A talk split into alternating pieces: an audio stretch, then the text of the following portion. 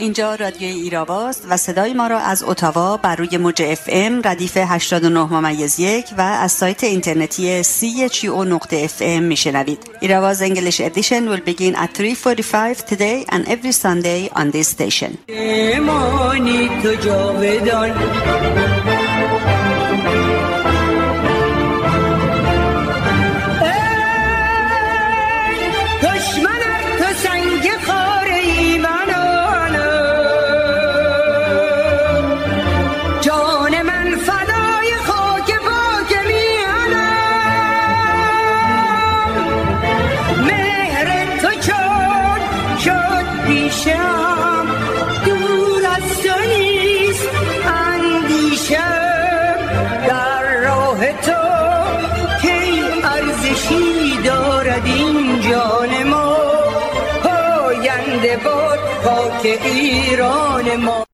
برای بودن اجازه حضور نمی‌خواهم.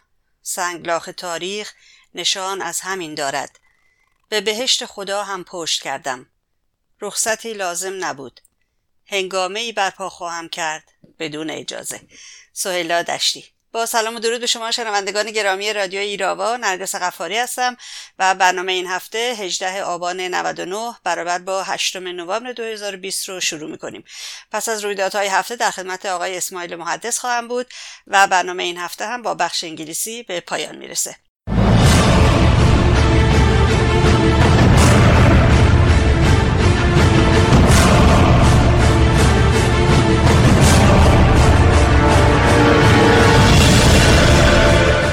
بنا به سایت سی تی وی آمار ویروس کرونا یا کووید 19 در کانادا تا روز پنجشنبه پنجم نوامبر برابر با 15 آبان 251338 کیس تایید شده که 207998 تن بهبود یافته و 10381 نفر جان باختند. به نقل از اطلاعیه شورای ملی مقاومت ایران سازمان مجاهدین خلق روز پنجشنبه 15 آبان اعلام کرد آمار جان باختگان کرونا در 462 شهر ایران از 144100 نفر گذشت. خبرگزاری تصمیم وابسته به نیروی تروریستی قدس 15 آبان برابر با 5 نوامبر از قول پاسدار سرهنگ حسین درویشی سرکرده بسیج سپاه بندرعباس ادعا کرد در یک اقدام اطلاعاتی پاسداران سپاه ناحیه بندرعباس تعدادی سلاح گرم همراه با مهمات را کشف کردند. تا روز پنجشنبه پنجم نوامبر برابر با 15 آبان شمارش آرای انتخابات 2020 آمریکا همچنان ادامه دارد. ضمن اینکه رئیس جمهور آمریکا ترامپ حزب دموکرات را به تقلب در انتخابات متهم کرده است. در همین رابطه خبرگزاری فارس وابسته به سپاه پاسداران 15 آبان نوشت این روزها شاهدیم که دو سال آخر دولت روحانی به انتظار برای تغییر در کاخ سفید سپری می شود عدهای ماهاست که نشستند و انتظار می‌کشند تا شاید بایدن کاندیدای دموکرات ها در انتخابات بتواند در رقابت با دونالد ترامپ به پیروزی برسد و دوباره باب مذاکره و گفتگو باز شده و علاوه بر اینکه از فشارهای خارجی کاسته بشود آنچه در دوران اوباما محقق نشد در دوران بایدن اجرایی شده و تحریم ها بالاخره برداشته شوند. خیال خامی که با هیچ عقل و منطقی سازگار نیست و به رویای کودکانه میماند. پس از رویدادهای هفته در خدمت میهمان این هفته رادیو ایراوا این موضوع هم بخشی از گفتگوی من خواهد بود. دو خبر از سایت کمیسیون زنان شورای ملی مقاومت ایران. شب دوازده آبان زندانیان سیاسی زهرا صفایی و گلرخ ایرایی توسط یک زندانی اجیر شده در زندان قرچک ورامین به قتل تهدید شده و مورد فهاشی و حمله قرار گرفتند. زنان چابهار نسبت به تخریب مناظر مسکونی خود در تاریخ دهم آبان دست به یک تجمع اعتراضی مقابل استانداری رژیم در چابهار زدند. آنها پلاکارت هایی که روی آنها نوشته شده بود حق گرفتنی است ما تا آخر ایستاده ایم کیست که ما فقرا را حمایت کند؟ و به فریادمان برسید هم می‌کردند. پاسداران روز پنجشنبه 15 آبان کولبر کرد به نام حسن دلایی میلان متأهل و دارای سه فرزند را در مرز چالداران با شلیک گلوله به قتل رساندند. این کولبر به همراه جمعی از کولبران هدف شلیک پاسداران قرار گرفته بود.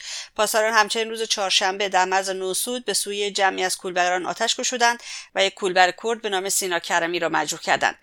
های شورشی در هفته که گذشت به مجمع رهروان امر به معروف و نهی از منکر در اصفهان حمله کرده و آن را آتش زدند همچنین های شورشی بنیاد شهید کازرون را مورد تهاجم خود قرار دادند روز پنجشنبه 15 آبان پس از حضور نیروهای یگان ویژه و جلوگیری غیرقانونی از ورود 15 تن از کارگران نشکر هفتپه توسط نیروی انتظامی کارگران بخشهای صنعتی در حمایت از همکاران خود محل کار خود را ترک کرده و به صورت راهپیمایی به طرف درب ورودی شرکت یا گیت رفته و توانستند 15 کارگر را با شعار کارگر میمیرد ذلت نمیپذیرد و مرگ بر ستمگر درود بر کارگر وارد محوطه کنند.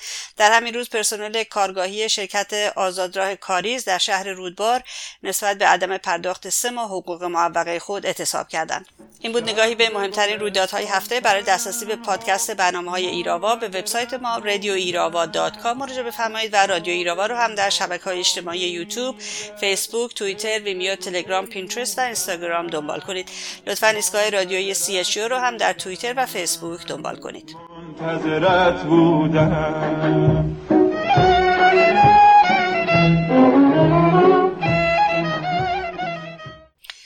مقاله شرایط انقلابی در سایت همبستگی ملی بهانه شد تا با نویسنده اون آقای اسماعیل محدث شاعر و نویسنده که در برنامه هفتگی جنگ هفته هم فعالیت دارن گفتگویی رو ضبط کنم.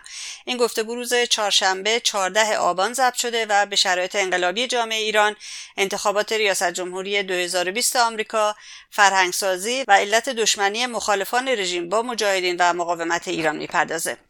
هرچند اعداد و ارقام آرا خیلی نزدیک به هم هستن ولی به نظر شما اگه بایدن پیروز بشه توی این انتخابات چه تأثیری داره روی شرایط انقلابی در داخل کشور؟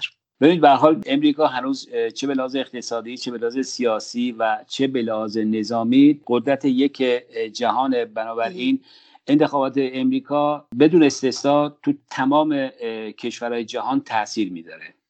و طبیعتا تو کشور ما ایران به خاطر اینکه مشکلات بینالمللی که رژیم آخوندی باش درگیره امروز طرف حساب اصلیش امریکاست. اما اگر بایدن یا ترامپ ببره چه اتفاقی برای رژیم میفته ببینید یک سیاست مماشاتی تو امریکا در قبال رژیم ایران اعمال کردن از زمان البته می‌دونید که مماشات دقیقا از زمان سالهای همون 84 85 میلادی از زمان ریگان شروع شد کلتوکرید و این حرفا. ولی با دولت بیل کلینتون به اوجش رسید که به خاطر انتخاب خاتمی سازمان مجاهدین و شورای ملی مقاومت تو لیست گذاشتن و و و تا این سیاست در زمان اوباما به اوج خودش رسید و پول زیادی در اختیار رژیم گذاشتن و مخصوصا دست رژیم رو باز گذاشتن که هر کاری می‌خواد تو منطقه بکنه زمانی که قرار شد که رژیم دست از پروژه اتمیش برداره که البته بر نداشت اما رژیم به تلافی صنایع موشکی شد گسترش داد که مکافاتی که برای خودش و برای کشورهای منطقه به وجود آورد. و مسئول بینالمللیش حتما امریکا و حتما دولت اوباما هست. قبل از هر چیز این یه موضوع ثابت شده یه که ما فراموش نکنیم که در سال 96 شمسی یک قیام بزرگ در ایران داشتیم در شهرهای مختلف ایران و بعد از این قیام ها بود که ترامپ تصمیم گرفت که از برجام بیاد بیرون.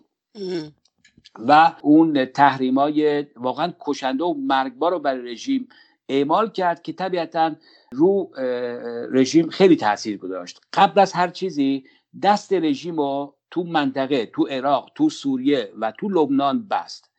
و باز دوباره زمانی که 98 یعنی سال قبل در همین روزها قیاب آبان ماه تو ایران شد باز دوباره امریکا به خودش جرأت داد و یک گام مهم برداره و قاسم سلیمانی رو از میدون به در بکنه که این یک ضربه مرگبار و استراتژیک برای رژیم بود. بنابراین اینکه جمهوری خواه سر کار باشن ترامپ باشه یا بایدن حتما فرق می‌کنه. یعنی جو بایدن برای رژیم فضای تلفظ بیشتری ایجاد می‌کنه. اما مشکل حل نمیشه. به چه دلیل؟ به خاطری که مشکل در داخل رژیم ایرانه در رژیم آخوندیه. یعنی اگر قرار چیزی عوض بشه باید تو رژیم آخوندی عوض بشه که این چل سال نشون داده که این استعداد و این اراده و این میل رو نداره. بنابراین می‌تونه یه تغییراتی بکنه ولی در کل صحنه ما تغییرات کیفی نخواهیم دید. نقطه نظر من این است که آقای مهندس که پیروزی بایدن کار اپوزیسیون رو سختتر می‌کنه در خارج کشور. به حال فعالیت توی دوره ریاست جمهوری ترامپ برای مقاومت ایران و برای مخالفان سرنگونی طلب رژیم خب خیلی آسون تر بود فضا بازتر بود. تا اینکه ما برگردیم دوباره به دوران مماشات و دوباره از اول شروع کنیم با یک مماشاتگر دیگری. فکر نمی کنید؟ من با این نظر شما موافق نیستم. به این دلیل که اولنش که ببینید زمانی که خاتمی اومد سر کار من یادمه که ما برخی از کارهایی که قبلا کرده بودیم رو مجبور شیم از صفر شروع بکنیم. یعنی بیایم به این خارجی ها بفهمونیم که این داستان رفرمیست و اصلاح طلب با این حرفا موجودیت نداره وجود خارجی نداره. و با زحمت زیاد ما این کارو کردیم. حالا چقدر به روی خودشون نمیارن که این داستان تو ایران وجود نداره از این بگذاریم اما امروز ببینید خیلی پارامترها عوض شده. مقاومت عوض شده شناختگی مقاومت عوض شده. تجربه مقاومت با تجربه مثلا 15 سال پیش قابل مقایسه نیست. و از طرف دیگه شرایط بین المللی عوض شده. ببینید شما اگر سیاست اروپا رو در نظر بگیرید کشورهای اروپایی رو در نظر بگیرید که سیاست مماشات رو هنوز به طور کامل ول نکردن باز متوجه میشیم که در عمل اینا از رژیم ناامید شدن. به موزگیرایی که مثلا فرانسه می‌کنه یا آلمان می‌کنه در قبال رژیم یعنی ایران باز داره مثلا رو خب فکر نمی‌کنید همین خودش متاثر از سیاست ترامپ باشه؟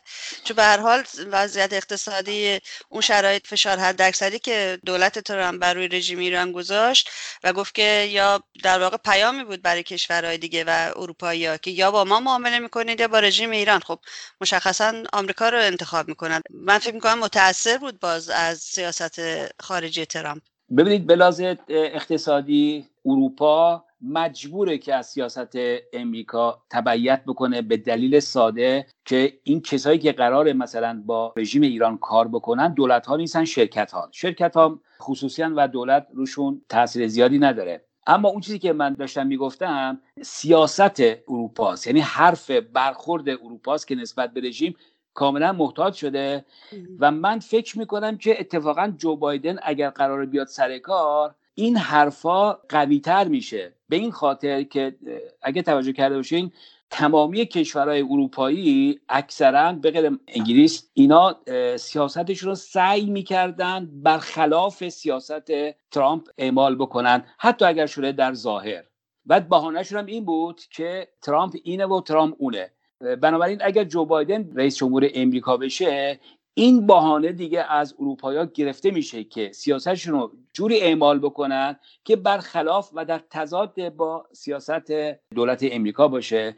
اما اون چیزی که ما باید توجه بکنیم ببینید رژیم آخوندی این رژیم چهار سال پیش نیست. یعنی قیام 96 و قیام 98 به شدت رژیم رو در داخل رزون کرده و به خارج فهمونده که این رژیم واقعا پای مردمی نداره و به شدت متزلزله.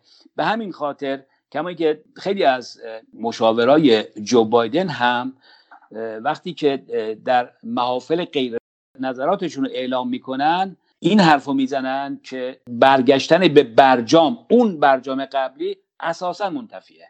درست. آقای محدث اگه اجازه بدیم برگردیم سر موضوع اصلی امروز ما. همونجور که گفتم شرایط انقلابی هست. می‌خواستم ازتون بپرسم شرایط انقلابی اصلا یعنی چی آقای محدث و آیا عواملی که یک انقلاب نیاز داره آیا در حال حاضر در ایران مهیا هستند ببینید هر سیستم حکومتی هر حاکمیتی وظیفه اصلیش برآوردن خواسته های مردمه. خواسته های اقتصادی خواسته های معنوی فرهنگی و و.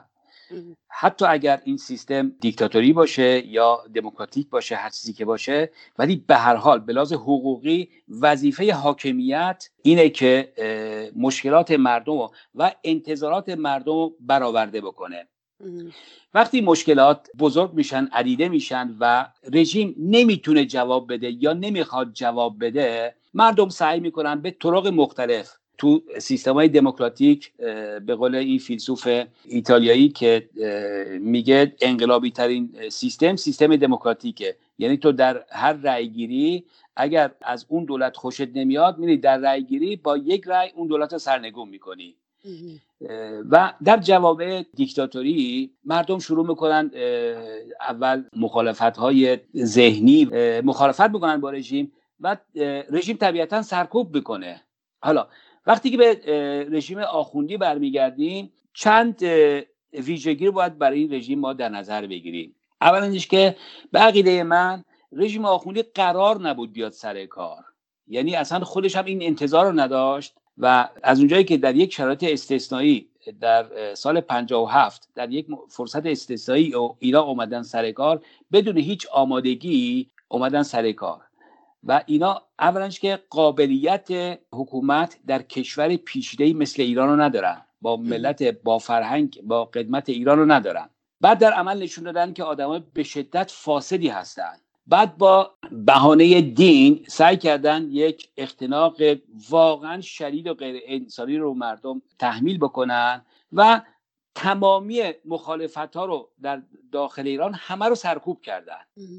مثلا اگر شما توجه بکنید از خرداد سال 60 تا مثلا سال 64 65 رژیم برای اینکه سر کار بمونه حداقل 40 50 هزار از مخالفین رو اعدام کرد. این چیزی که خود رژیم هم میگن. بعد به حال رژیم علاوه بر سرکوب بازی دیگه هم در آورد. ببینید این داستان تعویز رژیم و مدل رژیم از زمان رفسنجانی شروع شد. یعنی بعد از مرگ مرگ خمینی بعد خاتمی اومد بعد نم روحانی اومد بعد احمد نژاد اومد. تمام این بازی ها رو که در آوردن مردم و پای صندوق های رأی میکشوندن و از این بازی ها که در می آوردن ولی به هر حال نتیجه تمام این سیاست این شد که الان. ما یه مملکتی داریم که به شدت به لحاظ اقتصادی ورشکسته نیست. فلاکتبار نیست.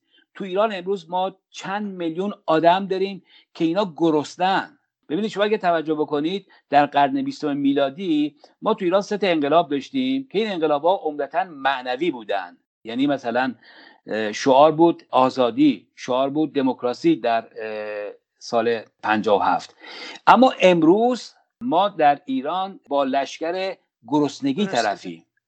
به همین خاطر مردم دیگه براشون قابل تحمل نیست. یعنی نمی‌تونن. یعنی اگر تو کاری نکنی از گرسنگی میمیری. به همین خاطر تمام جامعه شناسا معتقدن که در همچین شرایطی اولا که وظیفه مردمه بعدش هم که حق مردمه که شورش بکنن. ولی ما الان تو ایران از این مراحل گذشتیم. یعنی الان جامعه ایران یک بشکه باروت به شدت قابل انفجار. حالا این برمیگرده به شرایط عینی جامعه ما. اما همونجور که لنین میگه میگه انقلاب مولد یک وضع و یک شرایط انقلابی نیست بلکه احتیاج به تغییرات عینی و ذهنی در اذهان مردم داره. اینو کی به وجود میاره؟ اینو دستگاه رهبری کننده. حزب یا گروهی یا جنبشی که چیکار بکنه؟ که به این مردمی که در فقر و فلاکت دست و پا می‌زنن امید بده آینده رو نشون بده و مردم زمانی حاضرن بیان از جونشون مایه بذارن که براشون چشماندازی روشن شده باشه. و این چشمانداز رو با مقاومت با تشکیلات مقاومت من گمان می‌کنم که این شرایط ذهنی رو در ایران به وجود آوردن و نه تنها این و نه تنها این به خاطر اختناق پیچیده و چند بعدی رژیم آخوندی ما تو ایران امروز با کانونهای شورشی طرف هستیم که اینا به قول چگوارا موتورهای کوچکی هستند که به حرکت در میان و موتور بزرگ جامعه رو به حرکت در میاد آقای محدث ما وقتی که صحبت می‌کنیم از این اتفاقاتی که در ایران میفته معمولا کلمه انقلاب رو البته برداشت من هست که کلمه انقلاب رو جاش خالیه همیشه. ما نمیشنویمش و نمیخونیمش. به نظرتون دلیل این که از این کلمه می‌گذارن میپرن در واقع از رو سرش چیه؟ آیا ترس از انقلاب هست یا دلیل دیگری داره؟ ببینید انقلاب یک کلمه من همیشه دوست دارم به معنی تکنیکی کلمات توجه بکنم. انقلاب می‌تونه تو رو به عقب برگردونه انقلاب می‌تونه تو رو به جلو برگردونه انقلاب می‌تونه با خشونت و اعمال قهر باشه و یا نه. انقلاب یعنی جابجایی. یعنی اون دستگاه رهبری کننده و دستگاه تولیدی یک کشور رو از یک طبقه یک گروه می‌گیری و به یک گروه دیگه ای میدی. به این میگن انقلاب. و انقلاب زمانی لازم هست که تو برای تغییر اوضاع در یک کشوری هیچ راه دیگه ای نداشته باشی.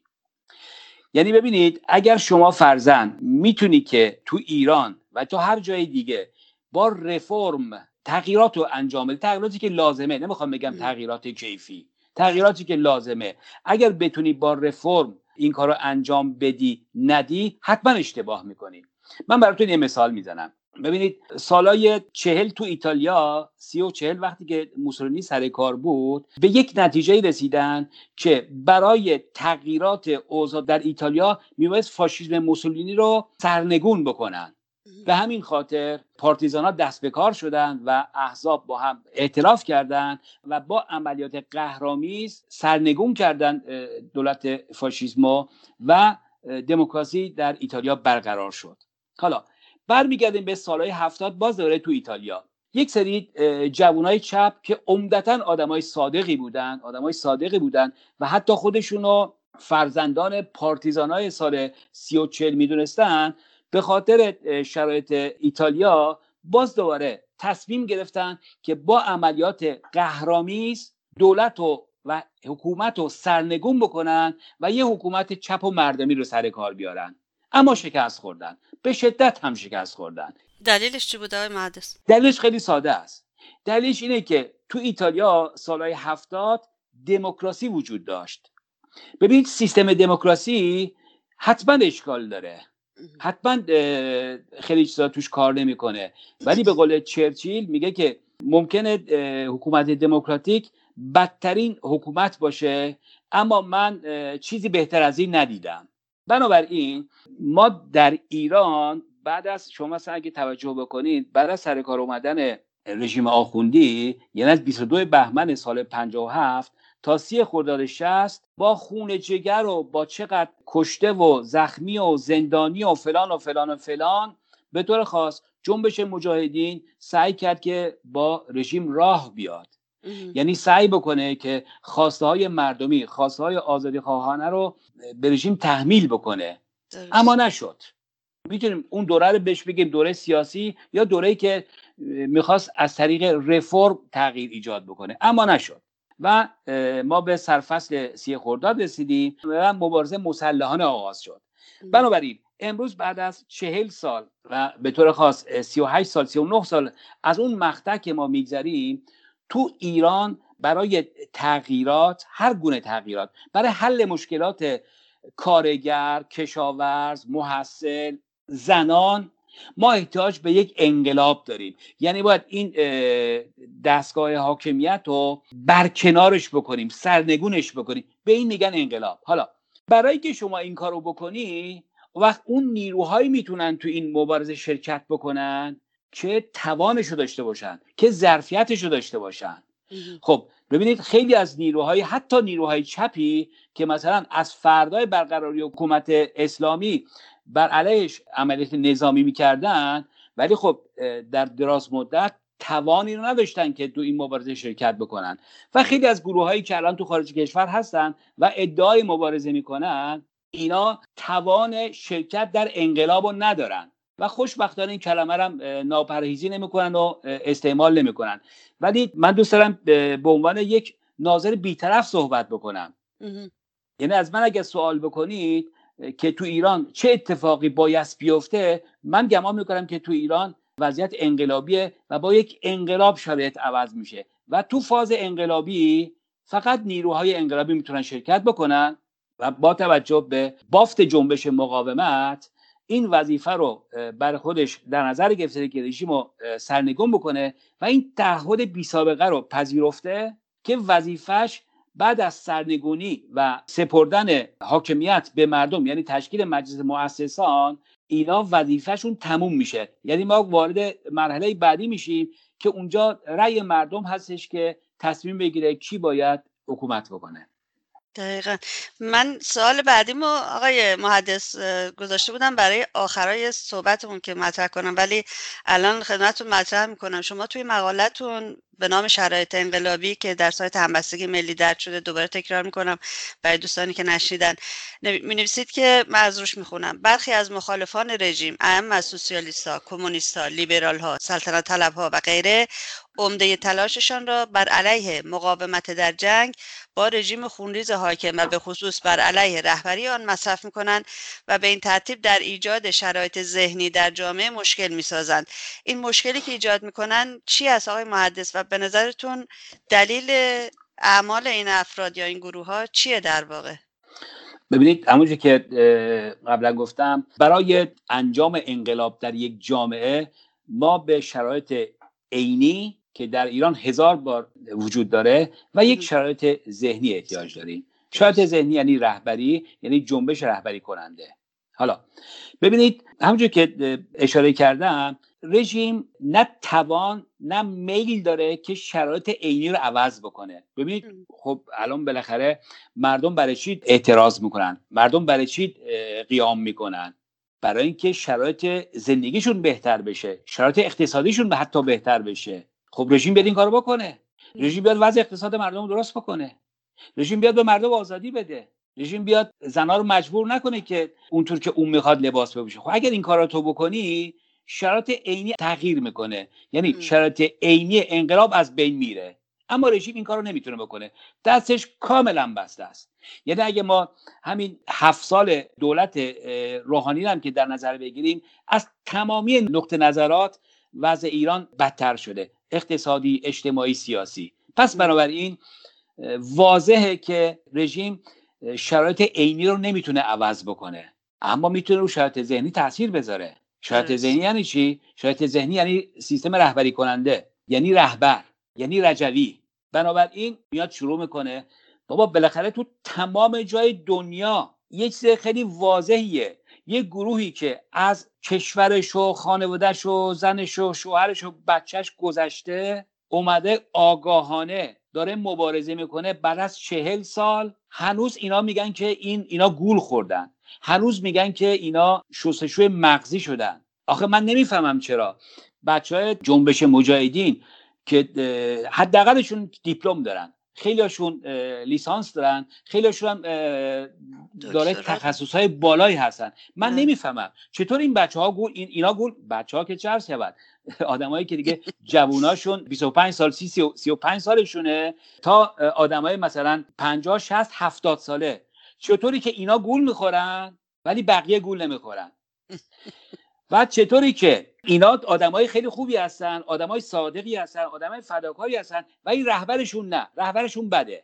رهبرشون نمی‌دونم فرار کرده نه رهبرشون دیکتاتور و و و. بنابراین اولندش که خود افراد رژیم بارها گفتن که صدها آدم و اینا تو دستگاه وزارت اطلاعات تربیت کردن آموزش دادن. و اینا رو به خارج از کشور فرستادن و داخل گروه های اپوزیسیون رخنه کردن نفوذ کردن. بنابراین اینا در داخل این گروه ها حرف رژیم می‌زنن. من تو این مقاله اگر اشتباه نکنم اینو اشاره کردم. من برام خیلی مهم نیستش که تو عضو وزارت اطلاعات هستی یا نه. یک آدم مستقلی هستی. من به سیاست تو کار دارم. ببین تو یک سیستمی که طرف ما یک رژیم دیکتاتوری نه یک رژیم تمامیت خواه هست یعنی هیچ فضایی برای آزادی نمی‌ذاره ما یک رژیم داریم یک جنبش مقاومت. این وسط نداریم. اینا خواست منو یا کسی دیگه ای نیست. این واقعیت صحنه است. وقتی که شما تو این صحنه حرفی می‌زنی که به ضرر مقاومت باشه طبیعتا به نفع رژیمه. و برعکس. من چون مهندسی خوندم همیشه این مثال رو می‌زنم. وقتی ما می‌خوایم یه ساختمون یا یه پلی هم بسازیم بازم همین چیز رو در نظر می‌گیریم. تو حساب کردنشون هر نیروی رو تک تک حساب می‌کنیم و در نظر می‌گیریم. ولی نهایتا ما دو نیرو داریم. نیرویی که به استقامت ساختمون کمک می‌کنه و نیرویی که مثلا مثل زلزله مثل باد به استقامت خونه زیان میرسونه. تو جنبش سیاسی ما همین رو داریم. بنابراین کسایی که به هر دلیلی به هر دلیلی خب ببینید بالاخره من هم که چهل ساله با مقاومت ایران نشست و برخواست دارم همیشه با هم صحبت می‌کنیم و انتقاد می‌کنم و بحث و جدل می‌کنم. این عادیه. کما اینکه خود مجاهدین دقیقا بریم سر خود جنبش اصلی مقاومت.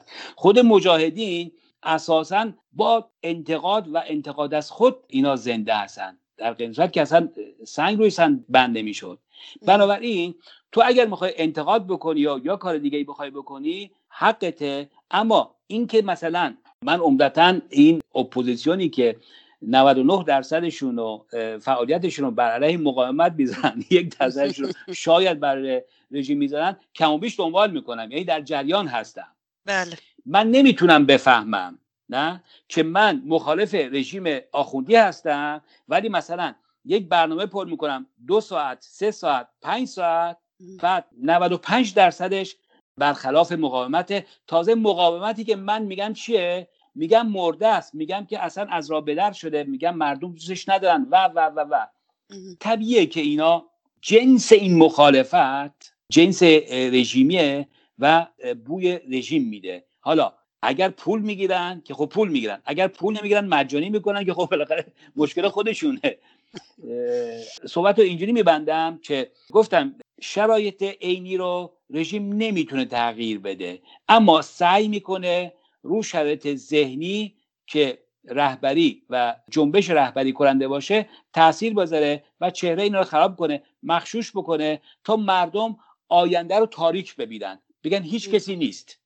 پس بنابراین تنها شانس ما اینه که مثلا با این رژیم آخوندی بسازیم و مثلا بریم دنبال روحانی یا مثلا بریم دنبال این یا دنبال اون. چقدر موفق بوده آقای محدث موفق نبوده به, خیلی به, به یک دلیل خیلی ساده. به خاطر اینکه میگم ببینید شرایط عینی تغییر نمی‌کنه. برای اینکه با مخدوش کردن شرایط ذهنی می‌تونید انقلاب به عقب بندازی. اما نمی‌تونه از بین ببری.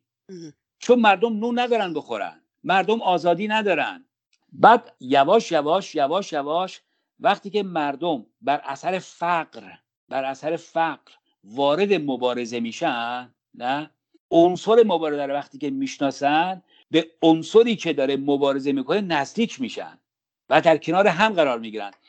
ببینید چقدر شعارهای مختلفی در صحنه مثلا سیاسی مطرح بود. اما اگر شما توجه بکنید من اتفاقا یه مقاله نوشتم از شعارهایی که از سال 88 یعنی با اون جنبش سبز شعارهایی که مردم اومدن تو خیابون اگر یادتون باشه شعارشون چی بود؟ رأی من کو. بعد تو همون جریانات رسیدیم به مرگ بر دیکتاتور.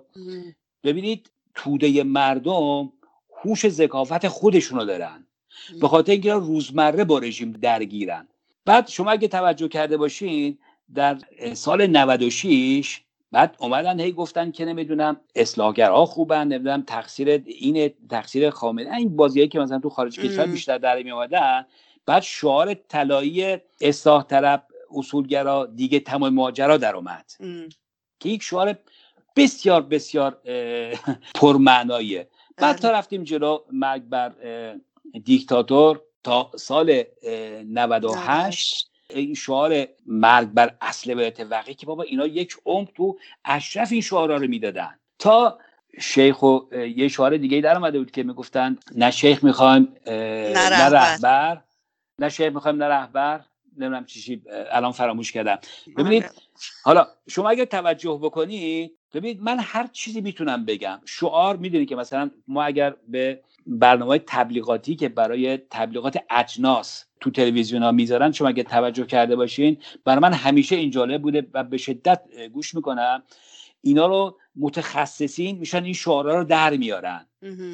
بعد تو هر کشوری مثلا یکی از این شعارهایی که مثلا در آوردن مثلا تو ایتالیا یک پودر لباسشویی این انقدر شعارش بجا بود که جزو ضرب المثل مردم در اون پودر نمی‌دونم هست یا نه اما جزو ضرب المثل مردم شده. بنابراین شعارهایی که جنبش مقاومت میده یا هر جنبش اپوزیسیونی که میده این شعار اگر رفت کف خیابون معلومه چیه؟ شعار درسته و این شعار جا باز کرده. به همین خاطر شما اگر به شعارهای مردم در داخل ایران و در کف خیابون توجه بکنید می‌بینید که این شعارها شعارهای مقاومته. شعارهایی که مردم میدن و شورایی که مقاومت می‌داد. و این نتیجه رو می‌خوام بگیرم که عنصر مبارزه عنصر اصیل مبارزه یک چیزه. اگر اسمت مجاهد باشه کمونیست باشه کارگر باشی کارمند باشی وقتی که مبارزه می‌کنی در فاز مبارزه انقلاب دموکراتیک در کنار هم قرار می‌گیریم و اینو صحنه عمل به خوبی نشون داده. آقای مهندس در شرایط امروز ایران مخصوصا با توجه به اینکه انتخابات ریاست جمهوری آمریکا هم به هیجانات خودش رو داره فکر می‌کنید بزرگترین مشکل رژیم الان مقاومت و مجاهدین هست یا سیاست های ترامپ و دولت ترامپ هست تو آمریکا؟ ببینید من خمینی رو یکی از باهوشترین شخصیت های تاریخ ایران می‌دونم. یعنی یک یعنی یک شم بقایت تیزی داشتین. به همین خاطر زمانی که تو ایران قرار شد که برای انقلاب از خارج یک رهبری بیارن و خمینی وقتی که اومد سوار انقلاب شد با کمک نیروهای اجنبی خیلی بو می‌کشید و خیلی ماهرانه و تردستانه رهبری انقلاب رو به دست گرفت. بعدش هم زمانی که حکومت رو در دست گرفت خیلی سریع فهمید که مشکل چیه مشکل مجاهدینن. بنابراین از همون روز اول امروز اتفاقا تو یک برنامه دیگه می‌گفتم زمانی که سال 96 تو حدود 200 شهر ایران وقتی قیام شد خامنه ای اومد اعلام کرد یک سخنرانی رسمی که این قیام ها به وسیله مجاهدین سازماندهی شده. و این حرف رو تو قیام 98 هم دوباره تکرار کرد که یک مثلثی این قیام ها رو هدایت می‌کنه که در رأسشون مجاهدین هستن. البته من یه به شما بگم که به رژیم عقب مونده آخوندی حتما مشکل داره با همه مشکل داره. الان شما هم نگاه بکنید حتی بین باندهای مختلف خود رژیم هم اینا اشکال دارن. اینا سر بله. رفسنجانی هم حتی زیر آب کردن. این به خاطر سرشت رژیمه که با هیچ کسی سر سازگاری نداره. و با آمریکا و با کشورهای منطقه و با همه مشکل داره اما مشکل اصلیش جنبش مجاهدینه. به خاطر اینکه اینا قبل از هر چیزی ایدولوژیکمان این رژیم رو مات کردن. از همون روز اول. ایدولوژیکمان رژیم رو مات کردن و بعد هم با فداکاری بسیار در صحنه عمل فضا رو برای رژیم تنگ کردن. آخه بالاخره کی بود که پروژه اتمی رژیم رو افشا کرد؟ بگذاریم که میگم حتی زمان خاتمی که بیشترین فرجه رو به رژیم قائل شدن و زمان برجام که بیشترین فضا رو به رژیم دادن رژیم هیچ تکونی نخورد هیچ قدمی به جلو نذاشت. بنابراین رژیم ما بهش میگیم رژیم ضد بشری چون هر چیزی که بشریه این رژیم باش در تضاده. اما مشکل تاکتیکی و استراتژیک رژیم حتما جنبش مجاهدینه. به خاطر اینکه این جنبش ریشه در مبارزات 100 120 ساله ایران داره. یعنی شما اگر برید جنبش مشروطتر در نظر بگیرید و همینجور بیاین جلو جنبش آزادی خواهانه زمان مصدق و و و شما می‌بینید که جاپای این مبارزین ایران یعنی یک خط قرمزی وجود داره از جنبش مشروطیه تا به امروز. این خط رو به عقیده من امروز شورای ملی مقاومت نمایندگی می‌کنه. به همین خاطر بعد از طرف دیگه از همون انقلاب مشروطه که بچینیم بیایم این و تو ایران ما دو تا خط داشتیم. یک خط که طرفدار استبداد بود نیروهای داخلی نوکرهای داخلی و نیروهای اجنبی. و این خط رو شما همینجوری از هم اون روز می‌بینید تا امروز هم ادامه داره و یک خط مبارزه خط آزادی خواهی. و این خط هم به موازات اون خط داره میاد جلو. متاسفانه تا به امروز خط استبداد با کمک نیروهای خارجی اجنبی استعمارگر تا به امروز دست بالا رو داشتن اما به قول مسعود رجوی ما مثل اون موشه میمونیم که از این دیوار هفتاد بار بیریم بالا. ولی بالاخره این دیوار رو رد می‌کنیم. و من فکر می‌کنم امروز جنبش مقاومت ما اتفاقا با تصحیح اشتباهات گذشته مثلا زمان ستارخان ما مشکل رهبری داشتیم. فداکاری های مجاهدین تبریز ما مشکل رهبری داشتیم. مثلا ما زمان مصدق مشکلات سازماندهی داشتیم. درست. ولی امروز خوشبختانه مقاومت ما این مشکلات رو حل کرده و من فکر می‌کنم که ما این توانو داریم که این حکومت رو سرنگون بکنی و سرانجام دموکراسی رو به ایران ببری و گفتنش دیگه لازم نیستش که آزاد کردن ایران چقدر به ثبات منطقه و به بهبود وضع سیاسی و اقتصادی کل خاورمیانه کمک می‌کنه. آقای محدث در رابطه با خود سازمان مجاهدین و ایدولوژی این سازمان خب مشکلاتی هست در جامعه ایران فکر می‌کنم. یک کم بدبین هستن نسبت به مجاهدین. نمی‌دونم دلایل مختلفی داره حتما. ولی من خودم شخصا خیلی از زنان جوان رو که در خارج کشور زندگی می‌کنن یا در داخل کشور زندگی می‌کنن می‌شناسم که به خاطر هجاب زنان توی سازمان مجاهدین خلق به اونچه که میگن و به اونچه که می‌کنن بدبین هستن. فکر می‌کنیم بدبینی رو چطور میشه حل کرد؟ من این روزا یکم فلسفه اسپینوزا رو دوباره خونی می‌کردم چون اسپینوزا فیلسوف هلندی که من به شدت بهش علاقه دارم بازخونی می‌کردم و اتفاق افتاد یک سفری داشتم به جایی با بچه های اشرف صحبت می‌کردم. خدای اسپینوزا رو با خدای مجاهدین مقایسه می‌کردم. ببینید اسپینوزا اگر وقتتون نمی‌گیرم به طور خیلی مختصر صحبت بکنم که ما بفهمیم که اصلا داستان چیه. ببینید اسپینوزا می‌دونید که یک یهودی بود که از پرتغال اینا بر اثر فشار رژیم سلطنتی انگلیس به اونا اینا مجبور شدن در قرن 17 هم به هلند مهاجرت بکنن. و این وقتی که میرن هلند اسپینوزا متوجه یهودی بوده اسپینوزا متوجه میشه که این آخوند میگن این خدایی که این خاخانای یهودی درست کردن خیلی شبیه خودشونه. یعنی مثلا یک آدمیه منتها که قدرتش بیشتر. مثلا ولی تمام خصوصیتی که یک آدم داره این خدا داره. بعد میاد میگه که اینجوری نیست. میگه اصلا خدا یک داستان دیگه ای داره. بعد میاد به این کشف می‌رسه که خدا یک هویتیه. حتی میگفتش که من مشکلی ندارم که تو به این خدا بگی طبیعت. یک هویتیه که لامتناهیه. که ما آدم ها ما انسان ها و این طبیعت نمودی از اونه. بعد میگفتش که ما انسان ها دارای دو قسمت هستیم. یکی تنمونه که یک محدودیت خیلی مشخصی داره و یکی ذهنمونه که نهایت نداره چون از اون جنسه. حالا برگردیم به ایران.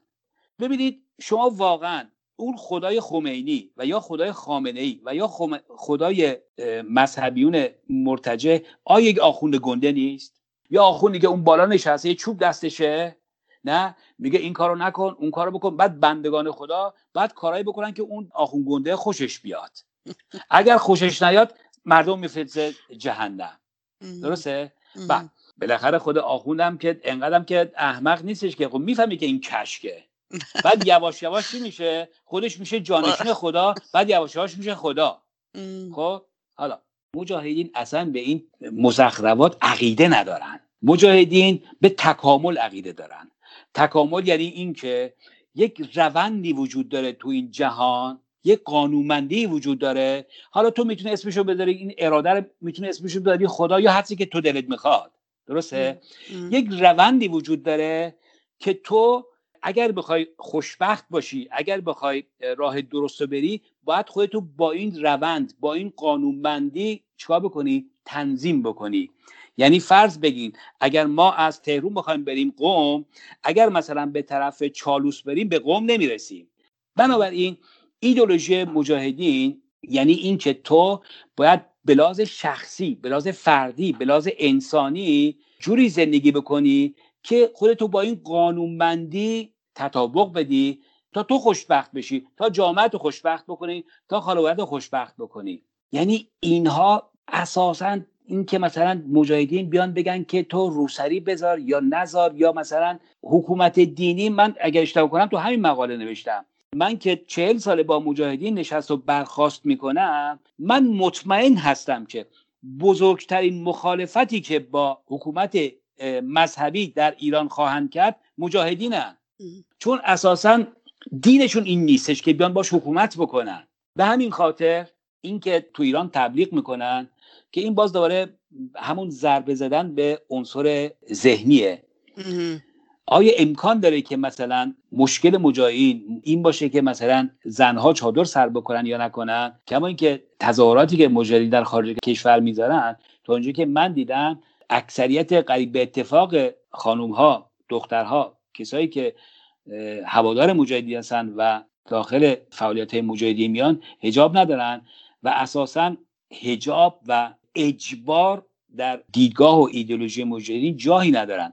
ببینید اگر ما بخوایم با مقیاس جهانبینی مجاهدین در نظر بگیریم شما مطمئن باشین که بیژن جزنی به مسلمون تر است از خامنه ای و این حرفا یعنی اون روندی که ما در نظر می‌گیریم بیژن جزنی تو اون راهه و نه این آخوندا.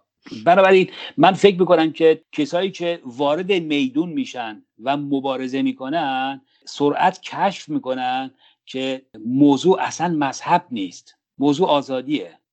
کما اینکه خود مجاهدین هم در اوایل انقلاب مخالف حجاب اجباری بودن و زنان با روسری تو خیابان ها بودن دیگه تو تظاهرات ها بودن که از زنان بدون روسری حمایت می‌کردن و یه چیز ثابت شده هست و تاریخ من داره تو تظاهرات شرکت کردم. خب دیگه پس شما شاید اون جریان هستید. من خودم تو اون تظاهرات شرکت کردم روز روز 17 مارس یعنی کمتر از یک ماه که پاسدارا شروع کرده بودن که حجاب اجباری اعمال بکنن و ما جوانای اون موقع هم رفتیم تو تظاهرات.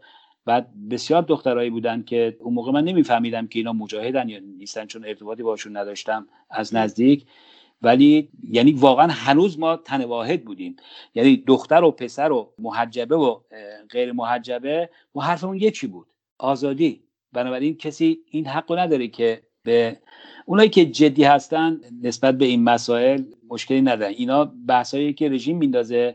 چون بلاز سوری هم مجاهدین مسلمون هستن. و هم آخوندا این شبهه ایجاد می‌کنن که اینا عین هم میمونه. اما من گمان می‌کنم دورترین دورترین نیرو به آخوندا مجاهدین هستن.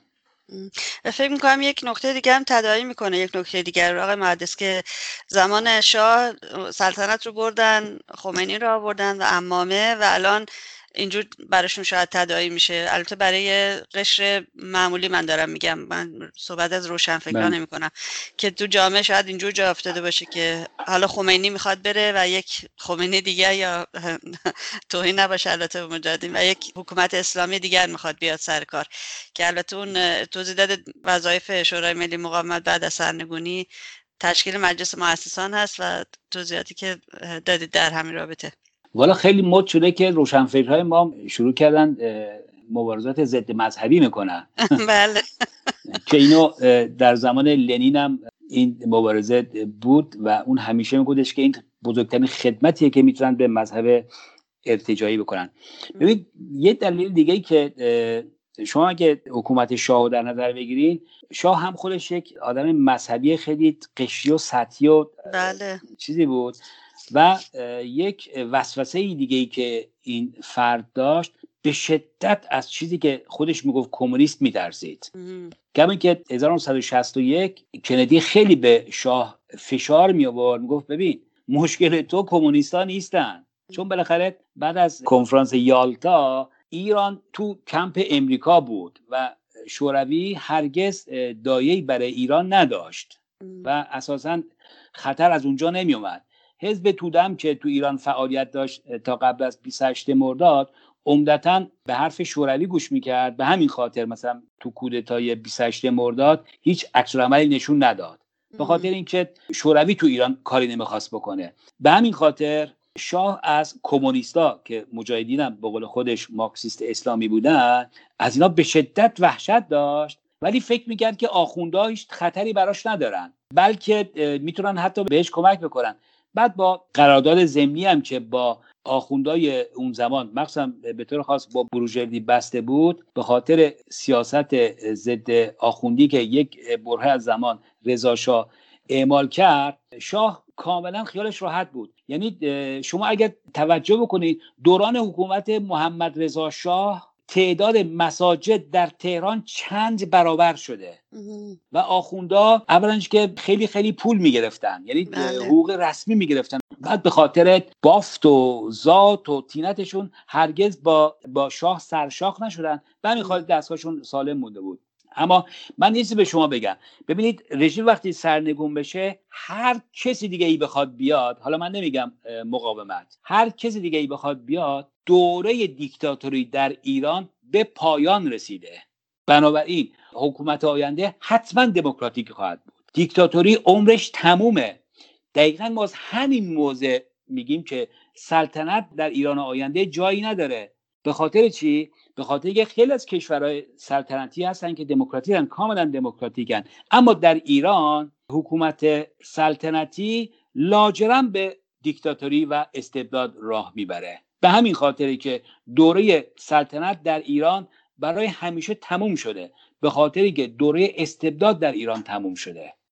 بنابراین من گمان می‌کنم که این ترس و واهمه ای که ایجاد می‌کنن دولت آینده ممکنه مذهبی باشه یا مثلا ممکنه دیکتاتوری باشه این حرفا اینا واقعا مزخرفاتیه که هیچ پایه علمی و عملی نداره. درست میگید آقای مهندس امیدواریم که البته شرایط من همش برمیگردم به انتخابات آمریکا برای که برای خودم خیلی مهم هست. معمولا ما تا وقتی که انتخابات می‌شد هم چهار سال گذشتم همینطور.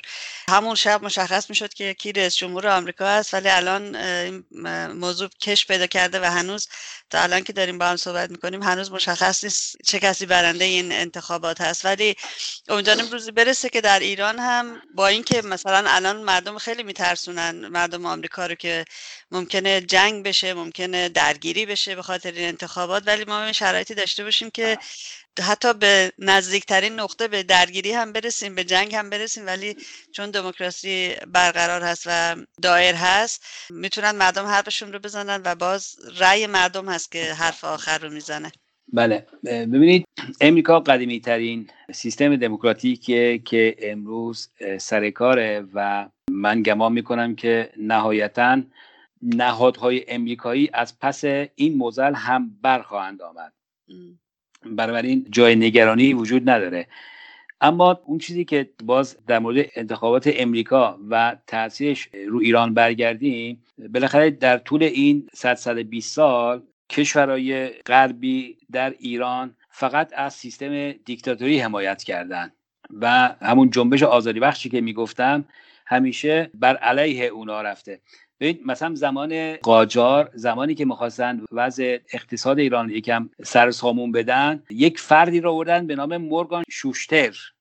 اگر خاطرم باشه اسم درست بگم که این امریکایی بود. بعد اون آزادی خواهان اون موقع این استدلال می‌کردن چون امریکا به ایران دوره احتمالا نظرات استعمارگرانه ای نداره که اتفاقا وضع مالیاتی ایران رو سرسامون داد و اتفاقا اون حدسی که می‌زدن درست بود. ولی به هر حال آزاد کردن ایران دموکراتیک کردن ایران اینو واقعا بدون هیچ تعارفی میگم. وظیفه ما ایرانی هست. هیچ کسی دیگه ای هیچ کسی دیگه ای نمی‌تونه این کار رو برای ما بکنه و اگر هم بکنه در بهترین صورت بر اساس منافع خودش و مردم خودش میچینه نه بر اساس منافع ما. اگر ما امروز دموکراسی و آزادی واقعا مورد احتیاج ماست حتی برای زنده بودن حتی برای نون در آوردن فقط این وظیفه رو دوش ماست و خوشبختانه و خوشبختانه جنبش مقاومت عمیقا این مسئله رو درک کرده. ما از تمامی پارامترهایی که وجود داره ما باید استفاده بکنیم. از اینکه مثلا مسئولین آمریکایی، کانادایی، اروپایی تمام و حول مقاومت بیاریم این کار بسیار بسیار خوبیه. ولی شما از من بهتر می‌دونین که تمامی مثلا افراد عالی مقام آمریکایی هم که میان تو جمع مقاومت حرف مقاومت رو می‌زنن.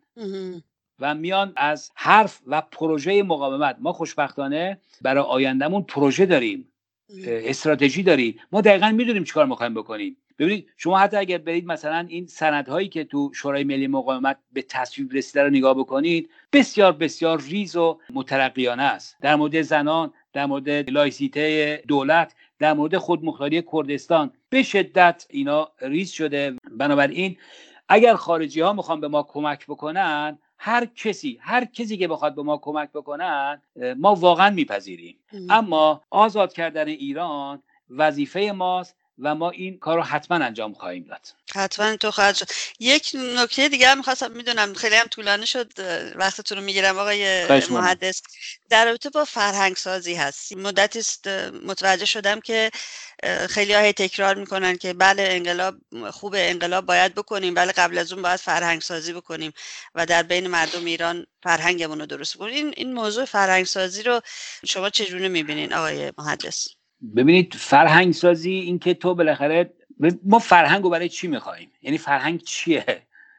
ببینید فرهنگ شناختیه اون ابزاریه که تو خودتو می‌شناسی. اینو پنج هزار سال پیش سقرات می‌گفت که فرهنگ یعنی اینکه تو رو خودت نور میندازی و خودتو می‌شناسی. وقتی که خودتو می‌شناسی بقیه رو می‌شناسی جامعه رو می‌شناسی و برای بهبود خودت و جامعه کمک می‌کنی. آیا فرهنگ چیز دیگه بغیر از این که ما بر علیه ظلم و بر علیه حکومت آدمخوار آخوندی قیام بکنیم تلاش بکنیم؟ بنابراین ما امروز مبرمترین مشکل فرهنگی که داریم نظام آخوندیه که داره انسانها رو له می‌کنه. قبل از هر چیزی داره انسانها رو به لحاظ روحی له می‌کنه. شما اگر مثلا جامعه ایران رو در نظر بگیرید بسیاری از متخصصین میگن که بخش اعظمی از مردم ایران مشکلات روانی دارن. بله. پس بنابراین فرهنگ اگر ما فکر بکنیم که یک چیز تفننیه که برای جمعه بعد از ظهر خوبه اینطور نیست. فرهنگ یعنی شناخت خود و از طریق شناخت خود شناخت جامعه و تغییر جامعه و برای بهتر کردن جامعه. به همین خاطر من فکر می‌کنم کسایی که امروز در مبارزه شرکت می‌کنن حتما این فرهنگ و کما اینکه کسی که تو مبارزه شرکت می‌کنه اولین کاری که می‌کنه فرهنگ خمینی گرایانه رو در خودش باید روش نور بندازه و از بین ببره. و این کار کرده. بنابراین اصلا نباید به این فکر کرد که فرهنگ مثلا یه چیز تفننیه و از طرف دیگه به حال مردم ما مردم بسیار با فرهنگی هستن. من گمان می‌کنم که شما اگه توجه کرده بسیاری از ضرب و مسئله ما شعرن. من این انتظار رو ندارم که مثلا قصاب محله ما بیاد مثلا به زبون ادبی فلان چیز رو برای من بخونه ولی ما به هیچ عنوان مردم بی فرهنگی نیستیم و اتفاقا اگر شما در نظر بگیرین مشکل اساسی که رژیم آخوندی داره با مردم به خاطر اینکه فرهنگ مردم از فرهنگ رژیم بالاتره. آنچه شنیدید گفتگوی رادیو ایراوا بود با آقای محدث پادکست. برنامه های ما رو در وبسایت رادیو ایراوا دات کام دنبال کنید. از اینکه ما رو در برنامه این هفته هم همراهی کردید ازتون سپاسگزاری می‌کنم و توجهتون رو به بخش انگلیسی ایراوا جلب می‌کنم. تا هفته آینده روز و شب شما همراه با بهروزی و سلامتی و زنده باد آزادی. Good afternoon. My name is Narjas Kafari, and you're listening to Radio Irava on CHUO 89.1 FM and CHUO.FM in Ottawa. Today is November 8, 2020. Over 144,100 people have died of COVID 19 in 462 cities across Iran's 31 provinces, according to reports tallied by the Iranian opposition People's Mujahideen Organization of Iran, PMOI, MEK, as of Thursday, November 5th. The political prisoner Zahra Safai and Gulrukh Irai were once again threatened to death by an ordinary inmate on Monday night, November 2nd. The woman hired and provoked by the warden of Garchak prison swore at, attacked, and threatened to kill them. Women of Chabahar held a protest gathering denouncing demolition of their homes by city agents on October 31st in Iran. They gathered outside the governorate of Chabahar. The women held placards which read, One must gain her right. We will stand to the end. Who will support us, the impoverished? Here are cries. For more news regarding Iran, please visit radioirava.com or go to chuo.fm and follow the links to our website. And this is it for this edition of Radio Irava. Thank you very much for being with us. Be sure to tune in to Irava next Sunday at 3 p.m. our local time right here, chuo.fm and chuo 89.1 FM. Till then, goodbye and bedrood. Stay safe and as always, long live freedom.